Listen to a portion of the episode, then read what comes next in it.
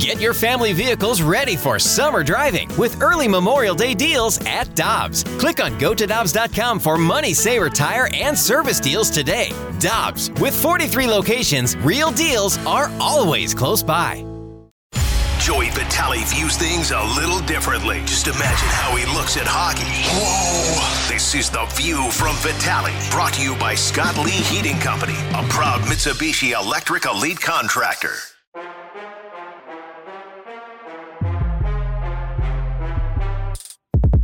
With Kerry Davis and Anthony Stalter, it's the Fast Lane on 101 ESPN. Let's head to our 101 ESPN celebrity line. We have Joe Vitale on the line, and uh, tonight uh, the Blues take on the Winnipeg Jets. Pregame right here on 101 ESPN starting at 6 o'clock. What's up, Joe?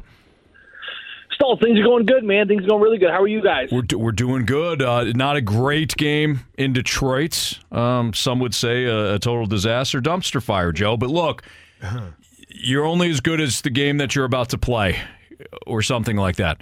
Winnipeg is a really good team, though. So, how do the Blues get to their quote unquote game? Because they keep talking about how they just need to get to their game, Joe. So, how do they get to it tonight?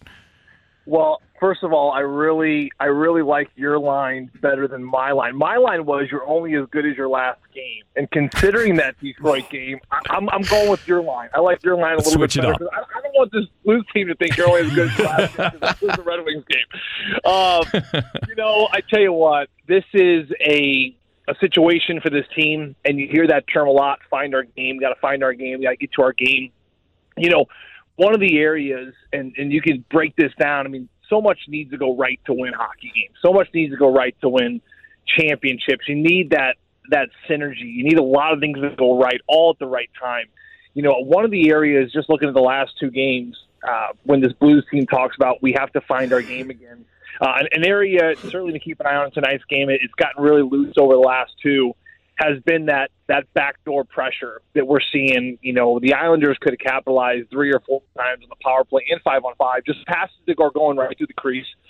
Backdoor options, and I don't know how uh, the New York Islanders didn't take advantage. Zach Hyman had two point blank chances across the paint. Uh, one thing good about our goaltending is certainly is the the lateral motion, the lateral movements. Binnington and Hofer both have been bailing this t- team out a lot when it comes to that backside pressure. And then you're starting to see in that Detroit game where when it's not good, then the goalies have to feel like they need to lean to the left and lean to the right when they're taking pressure. So instead of just facing a shot and taking on that shot with the trust of having the back door covered by your defenseman, now the goalies are in between because that back door is not covered, uh, which is very difficult for goaltenders, we all know, because at the end of the day, they're human. They can't do it all. Joey, there's been a level of frustration for Jordan Kyrou um, and just from fans getting out in our text line all day. What are your thoughts on his play, and, and what do you think he needs to do to be better to help this team win games?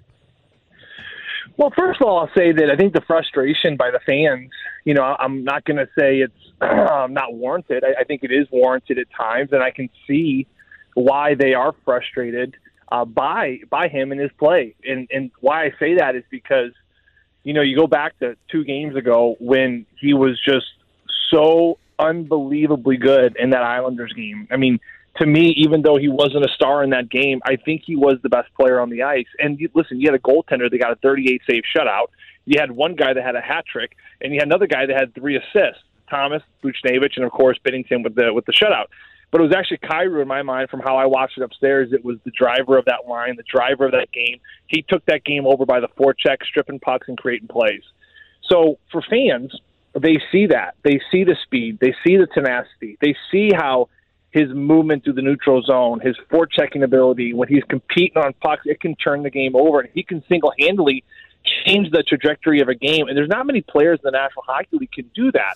You know, certainly the obvious ones are the Connor McDavid's and the Nathan MacKinnon's, but that that second layer beyond that, the, just below those type of players, to me, I think Jordan Kyrou's there. He's a player that can take over a game and really drive it in the direction where he wants. He can slow it down or speed it up according to will. So, Joe, really, really bad. I think for some reason, you know, he's finding a little bit tough time finding that consistency, and I think that that's why fans are frustrated. And and Drew Bannister, of course, tried to get his attention last game. You know, he didn't like his first two periods. Kyrou only played one shift in the third. Um, Joey. All right, let's try to get Joe back on the line here. I know Joe is prepping for tonight's game, so let's uh, let's get him back on the line. You know, it's interesting. Jamie, you asked we asked Jamie about Jordan Kyrou earlier, and we just, hey Joe, are you there? Yeah, you got me. Yeah, there we go. Got you now. Sorry. Go ahead. Sorry Continue. that, no, yo, you're I'm fine. Sorry about that, fellas.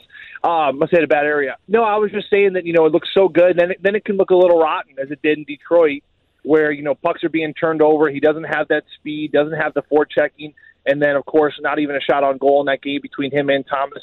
They're too good of players. They're too good of players, and a first line has to be a driver every single night, um, at least to some degree. And of course, Bannister didn't see that enough in Detroit and he sat him in that third period. So that's going to be a big storyline heading into tonight's game against the Jets. Is how is this top line going to respond from not playing uh, pretty much the entire third period against that Detroit Red Wings team?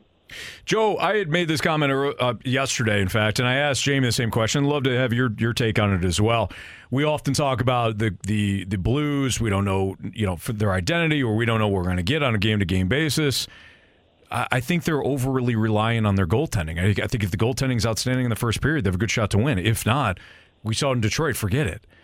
Is that fair to say that this Blues team is just overly relying on the goaltender and how Binnington or Hofer tonight plays? That's how the team's going to play. You know, Stalt, you're, you're so accurate with that. I'm going to have you go downtown to Ballpark Village and take over the pregame show. On you're I'm just gonna- trying to get I'm out of doing the pregame, Joe. I, I see. No, What, I I see what you're doing. I think you can do it. Uh, I'm actually, uh, if, if fans want to tune in, um, in all seriousness, for for Bally's pregame, I'll be on. I'll be on tonight at 6:30, and Good. in that first block, we're gonna we're gonna talk. I'm gonna sit in front of a screen, a touch screen. We're gonna kind of break down what you just talked about. I, I, think you're absolutely right, and I, I've talked to Davey Alexander on multiple occasions. Of course, the goaltending coach for St. Louis, multiple occasions about when you have a great goaltender like Jordan Binnington and Joel Hofer, I'm going to throw both of them in there. And, and it is special what the Blues have in the goaltending situation. And I know that because I talk to scouts around the league. When I'm in away buildings, they're always asking about our goalies. Every team is looking for what we have. We have it. But the problem with it being so good is that you can get really loose and you can be a little bit lackadaisical because, wow, you are counting on that your goalies are just that good.